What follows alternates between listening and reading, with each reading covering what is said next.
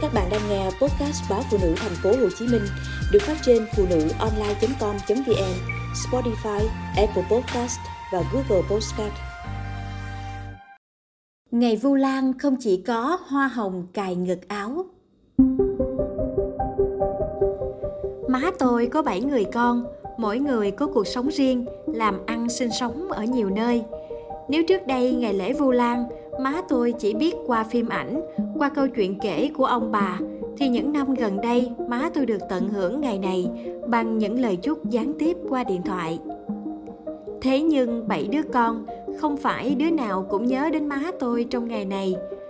Anh chị tôi theo nghề vận tải, cuộc sống là những chuyến xe đường dài từ Nam ra Bắc, thậm chí sang tận Trung Quốc.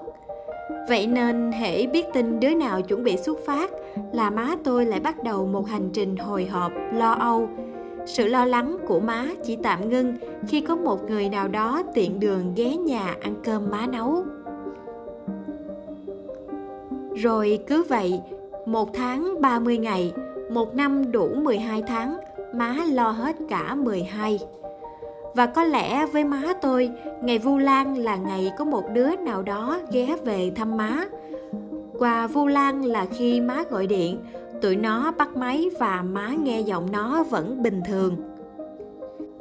Mẹ chồng tôi lại khác, mẹ có ba đứa con trai đều đã lập gia đình, có cuộc sống riêng.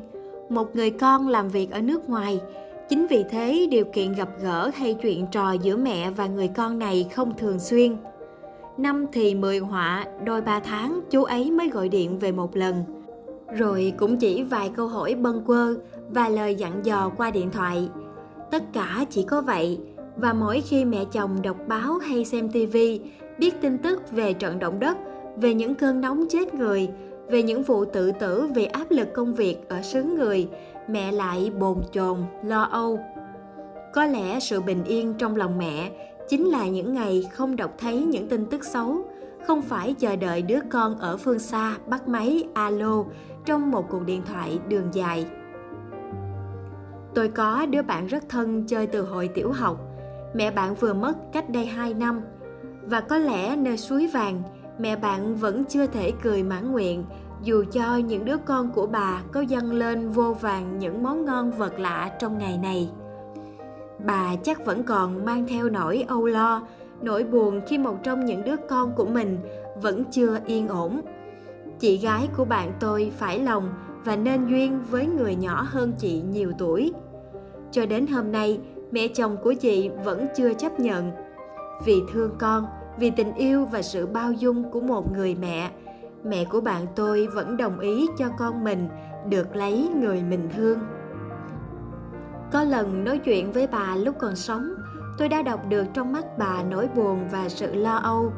Tôi chắc giờ đây ở thế giới bên kia, bà vẫn dõi mắt nhìn theo chị, vẫn buồn cho số phận của con mình và vẫn chưa yên tâm dù đã rời xa chị mãi mãi.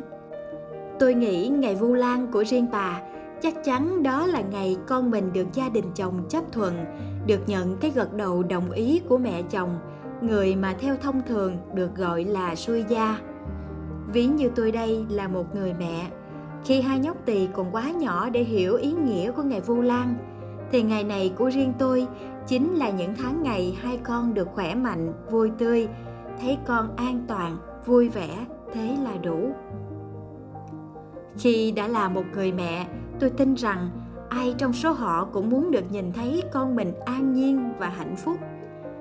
Ngày Vu Lan không chỉ có những đóa hoa hồng cài lên ngực áo, không chỉ có những dòng tin nhắn sáo rỗng, những cuộc gọi vội vã, những món quà đắt tiền, những bữa ăn sang trọng hay những chuyến du lịch đẳng cấp, mà đó chính là những phút giây được ở bên con, được nghe con nói, con cười, được ăn cơm cùng con và nhìn thấy con vui.